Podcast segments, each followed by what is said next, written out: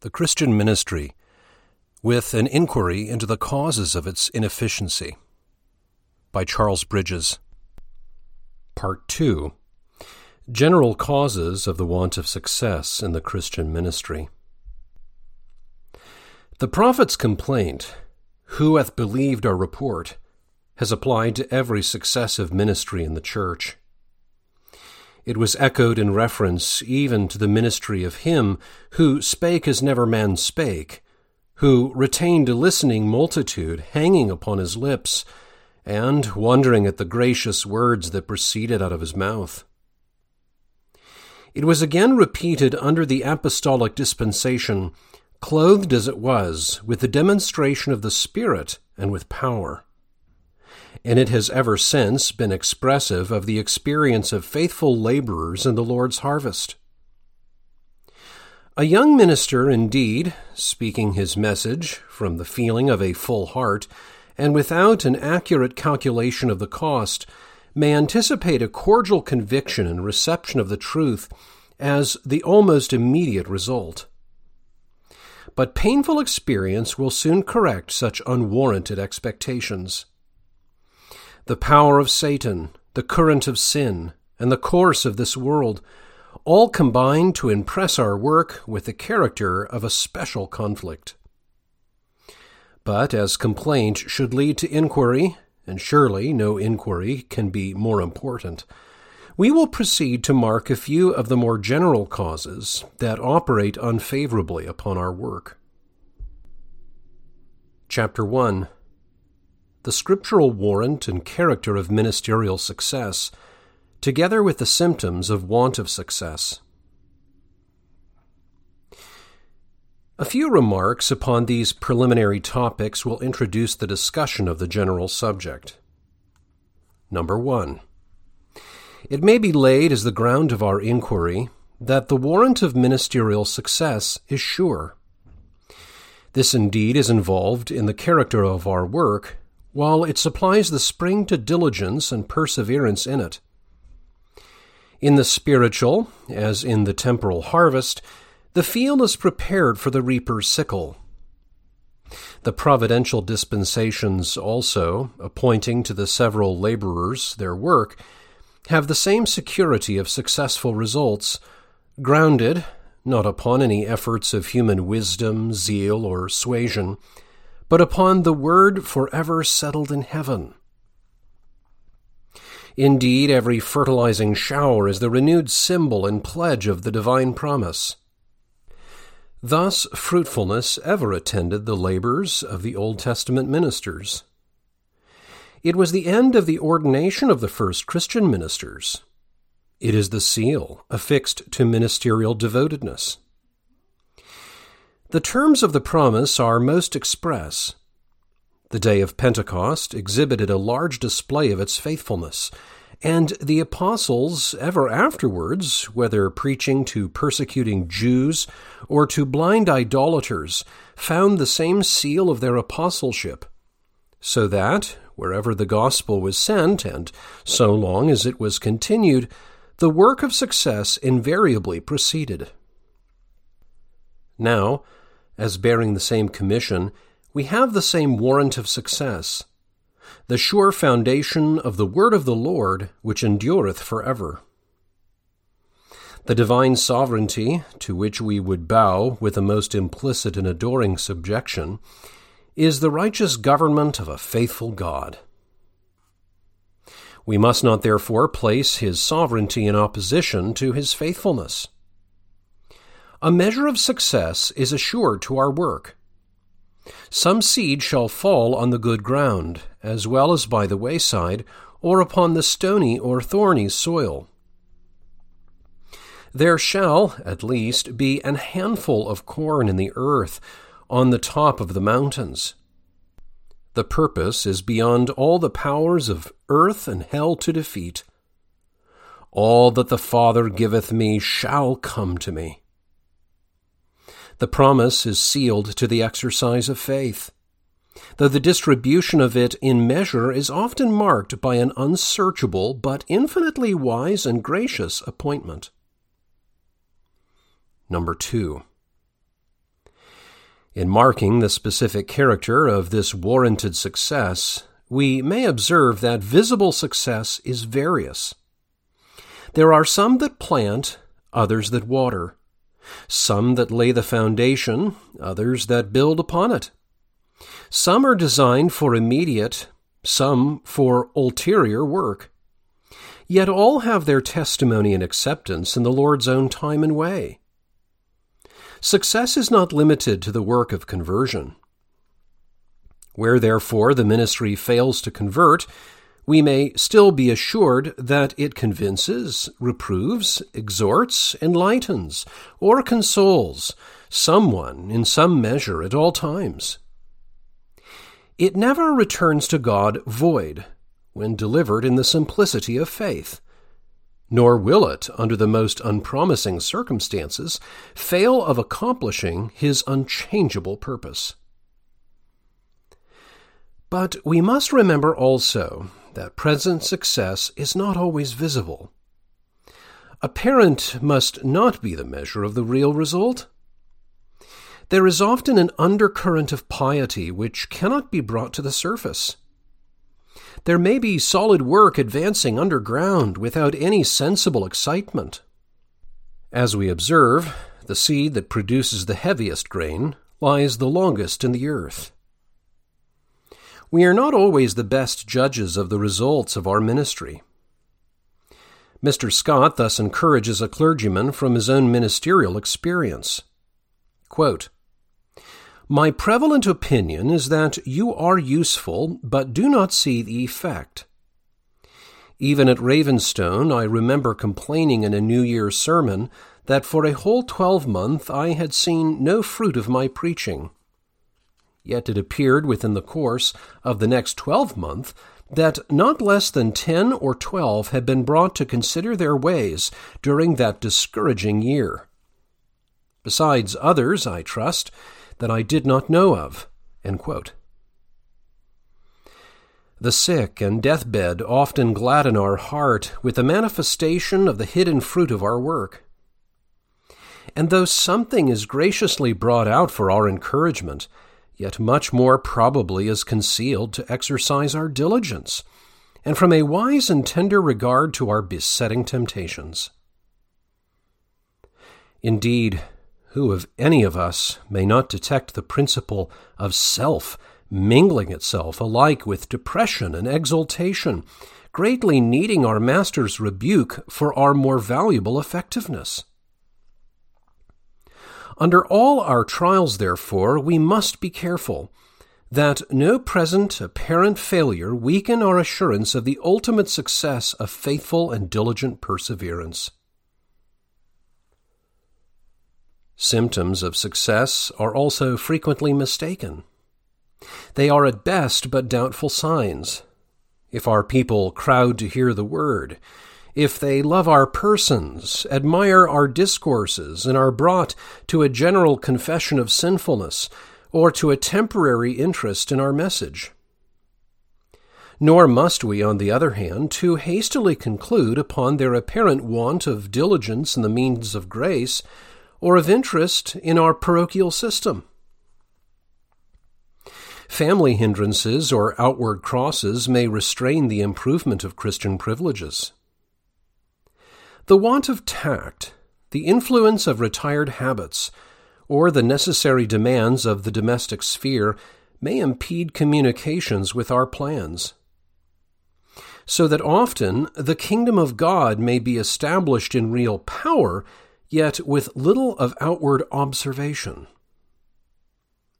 The complaint of inefficiency may therefore sometimes be unwarranted as the disappointment of a too sanguine mind, as the failure of efforts calculated upon in our own wisdom and attempted in our own strength, or the blast of expectations indulged without due consideration of a scriptural basis or of individual or local difficulties. Adverting also to subordinate benefits. Our manifestation of the truth commends itself to every man's conscience in the sight of God. Here is a Christian standard of morals opposed to the principles of the world. Here is a divine rule taking cognizance of the heart, charging guilt upon numberless items that before had passed as harmless, and thus laying the foundation for more evangelical conviction. Here is, therefore, the restraint and counteraction of much positive evil, and a large infusion of wholesome moral obligation throughout the Mass. Besides, as regards the Gospel, the constant dwelling on the Saviour's name and work familiarizes him with our people as a refuge, a friend in trouble. It is no small advantage in the storm to know where to seek for safe anchorage. And who can tell how many have found such a refuge in distress from the recollections of the gospel hitherto neglected, but now applied with sovereign power to their hearts? More directly, also, ministerial success must be viewed as extending beyond present appearances. The seed may lie under the clods till we lie there, and then spring up. Of the prophets of old, that saying was true one soweth, and another reapeth. They sowed the seed, and the apostles reaped the harvest. As our Lord reminded them, other men labored, and ye are entered into their labors. And is it no ground of comfort that our work may be the seed time of a future harvest? Or should we neglect to sow because we may not reap the harvest? Shall we not share the joy of the harvest, even though we be not the immediate reapers of the field? Is it not sufficient encouragement to cast our bread upon the waters, that we shall find it after many days? In the morning, as the wise man exhorts us, sow thy seed, and in the evening withhold not thine hand, for thou knowest not whether shall prosper either this or that, or whether they both alike shall be good. It has been admirably observed on this subject. Quote, in order to prevent perpetual disappointment, we must learn to extend our views to seek for the real harvest produced by spiritual labors only in their immediate and visible results would be not less absurd than to take our measure of infinite space from that limited prospect which the mortal eye can reach, or to estimate the never ending ages of eternity by a transitory moment of the present time. It often happens that God withholds his blessing for a time in order that, when the net is cast on the right side, it may be clearly seen that the multitude of fishes enclosed are of the Lord's giving. Lest men should attribute their success to a wrong cause, and should sacrifice unto their own net, and burn incense unto their own drag. Only two souls appear as the immediate fruit of the vision of the man of Macedonia. But how fruitful was the ultimate harvest in the flourishing churches of that district! Our plain and cheering duty is therefore to go forward, to scatter the seed, to believe and wait. Yet must there be expectancy as well as patience. The warrant of success is assured, not only as regards an outward reformation, but a spiritual change of progressive and universal influence. The fruit of ministerial labor is not indeed always visible in its symptoms, nor immediate in its results, nor proportioned to the culture. Faith and patience will be exercised, sometimes severely so.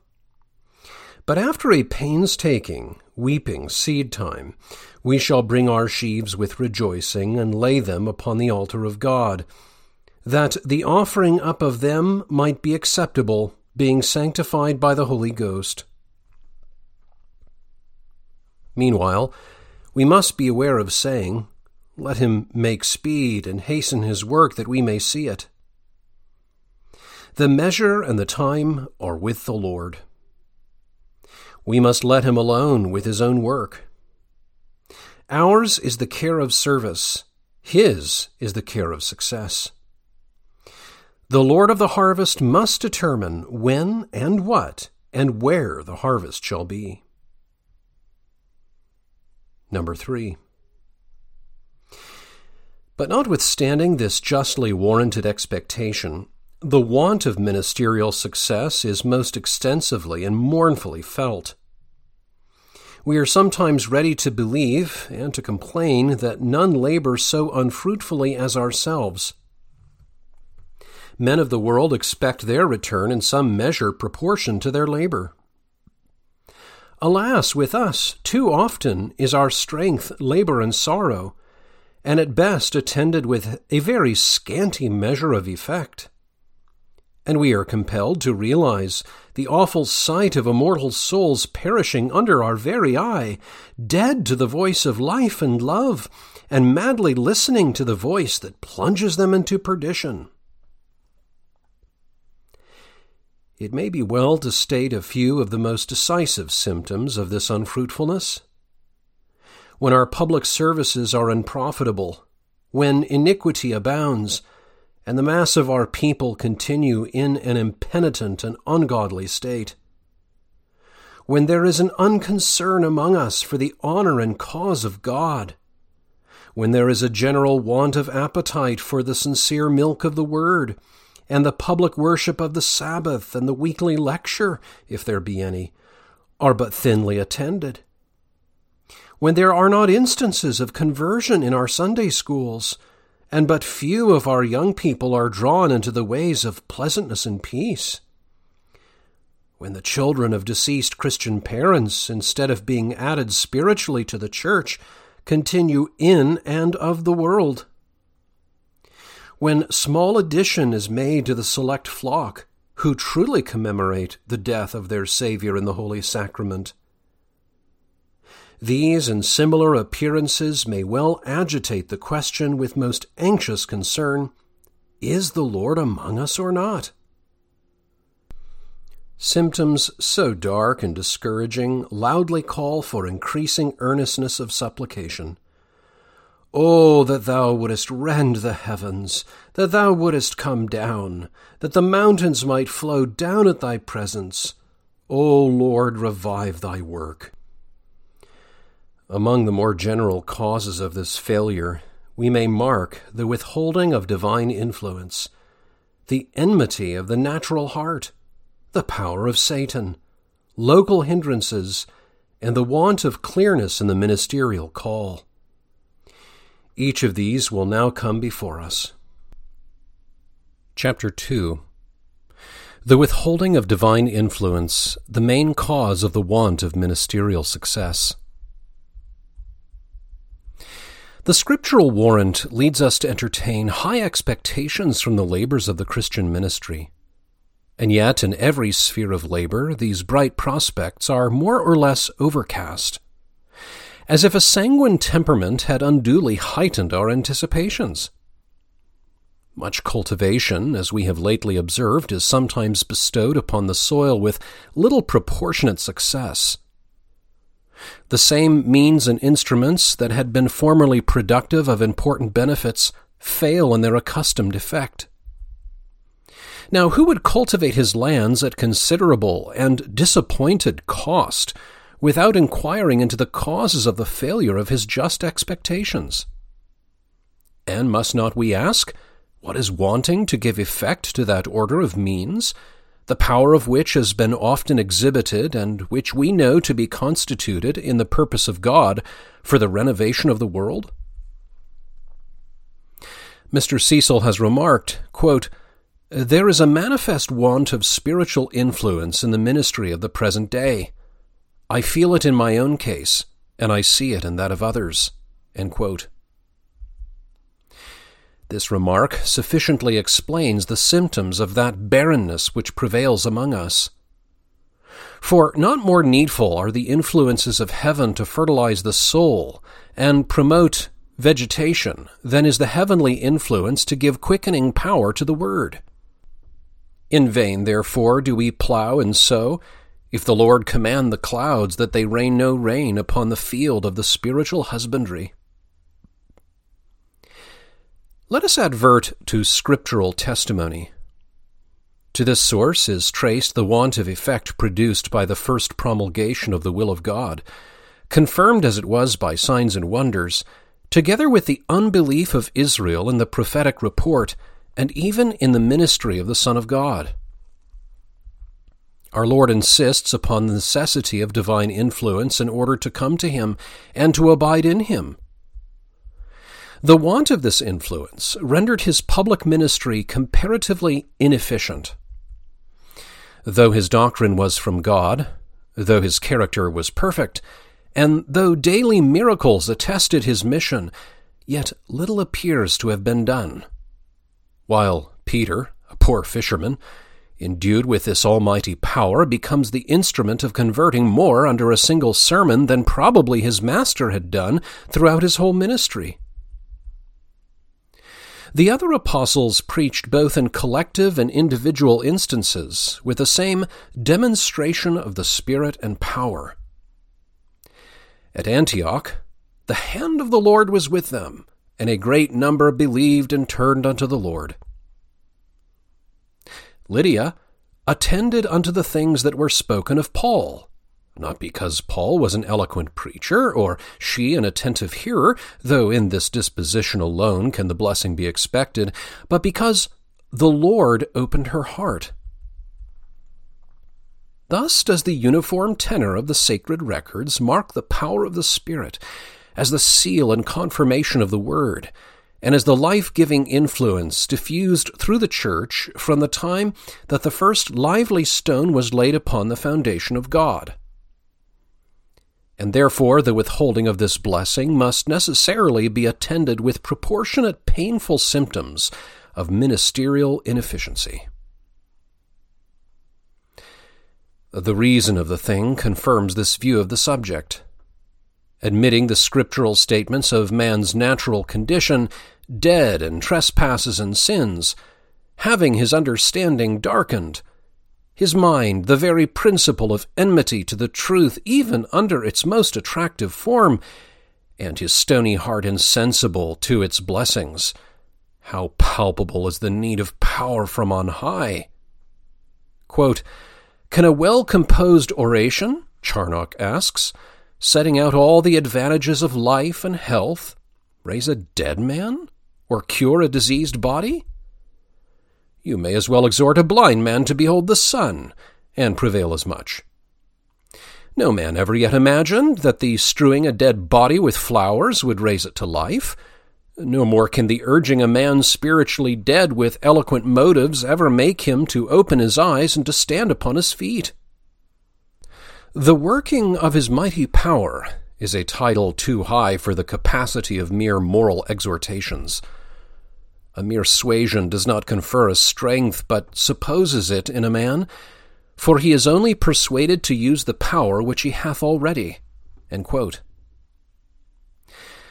The clearest instructions may furnish the understanding, but they have no power to sway the will, except to what is suitable and connatural to its native suggestions and habits.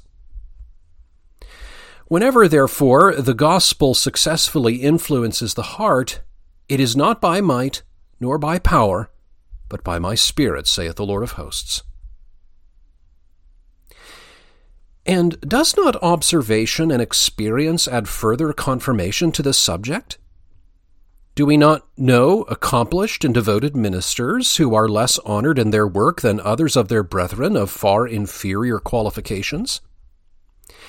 And do we not find differences of effect under the same ministry, and even under the same sermons, which can only be explained by the sovereign dispensation of divine influence?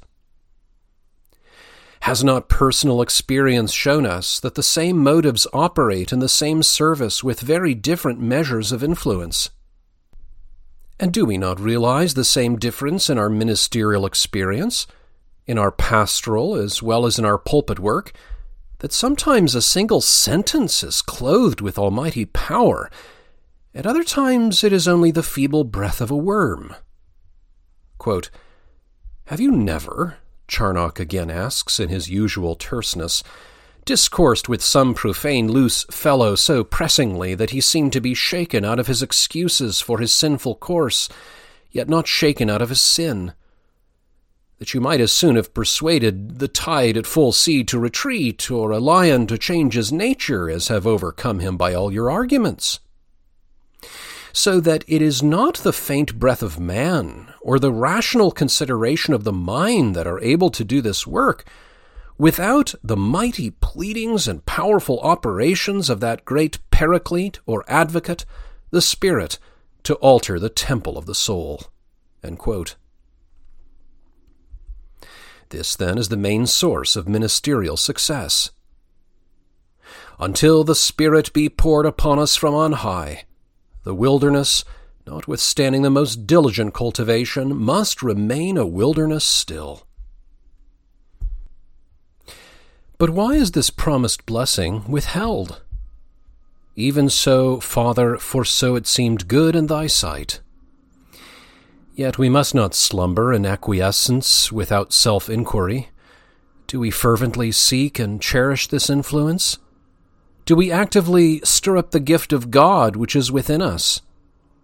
Above all, does our pulpit set out that full exhibition of our divine Master, which alone commands this heavenly blessing? The encouragement of prayer and faith are always the same. God is indeed absolutely sovereign in the distribution of his blessing, but by his command to seek, he has pledged himself that we shall not seek in vain. Having freely promised, he will faithfully perform. Let all means be used in diligence, but in dependence, in self denial, but in self renunciation. Let not ministers be unduly exalted among their people. We are only instruments by whom they believe, and a dependence on our labor may provoke the grand agent, who giveth not his glory to another, to wither the most effective ministry, that these idolaters may know that they are but men. We may be reduced to ask, Where is the Lord God of Elijah? who can accomplish more by one feeble sentence from the feeblest instrument than we can do without him by the most powerful preaching. Chapter 3 The enmity of the natural heart a main cause of the want of ministerial success. The office of the Christian ministry might seem to command a successful issue of the work. It is the ministry of reconciliation where the offended party stoops to make the first overtures of peace and sends his ambassadors to beseech by them and pray the rebels in his stead, Be ye reconciled to God.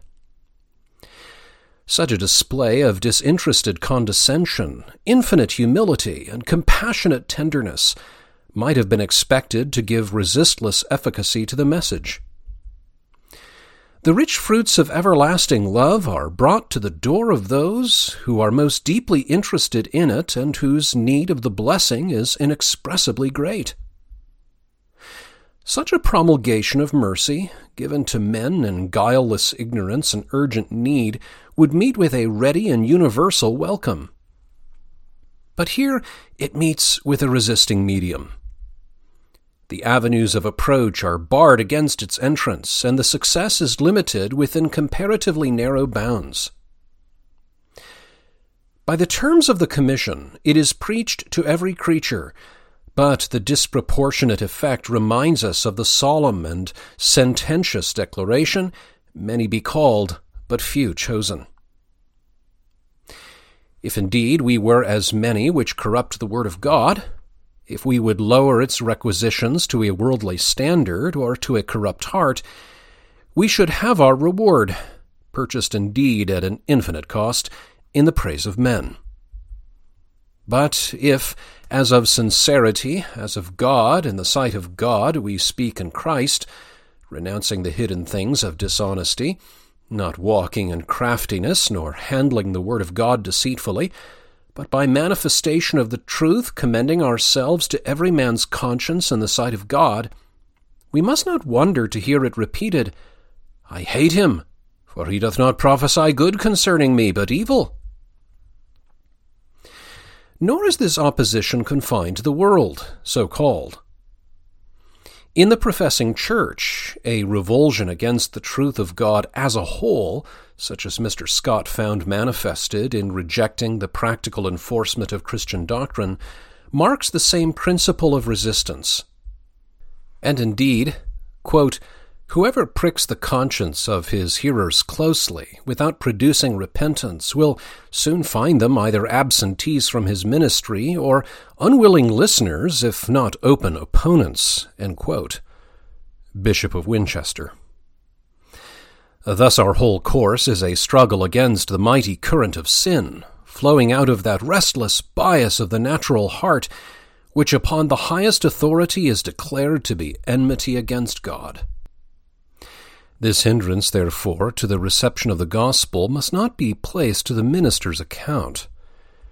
Ignorance, eccentricity, inconsistency, want of conciliation and address will indeed be an occasion of calling forth this enmity. A defective exhibition of the spirit of the cross greatly aggravates the offense of the cross.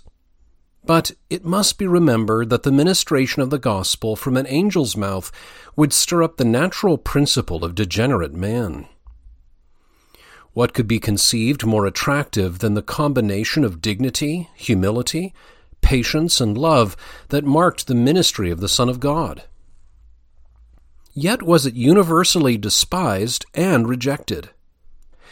His doctrine was most offensive to the natural prejudices of the unhumbled heart. His general statements were listened to with the interest of curiosity and the desire of hearing some new thing, but their personal application to the consciences of his hearers, the certain reproach of his cross, the relinquishment of all that was held dear for his service, the prostrate submission required for the reception of his truth, all combine to produce the murmuring among themselves, the complaint of the intolerable hardness of his sayings, and the resolution to abandon their temporary profession. The innate opposition existing between the substance and the objects of our ministry offers therefore a material impediment to our success. We speak to those whose attention is already preoccupied whose affections have been long pre engaged, and whose hearts are hardened through the deceitfulness of sin. The truth, therefore, never comes into contact with a sincere and honest heart. Enmity is the concentrated essence of man's depravity. It is at once the cause and the effect of that moral or spiritual darkness which shuts out the entrance of light and offers difficulties to the process of enlightening the eyes of the understanding, unconquerable by any force short of heavenly influence. The power that slays the enmity opens the heart to the perception, obedience, and love of the truth, and to a full possession of the inestimable blessings of our office. This audio recording was read by Michael Ives. I hope you found it enlightening and edifying. Visit westportexperiment.com for more audio resources and where I write about parish missions, the care of souls, and all things reformed.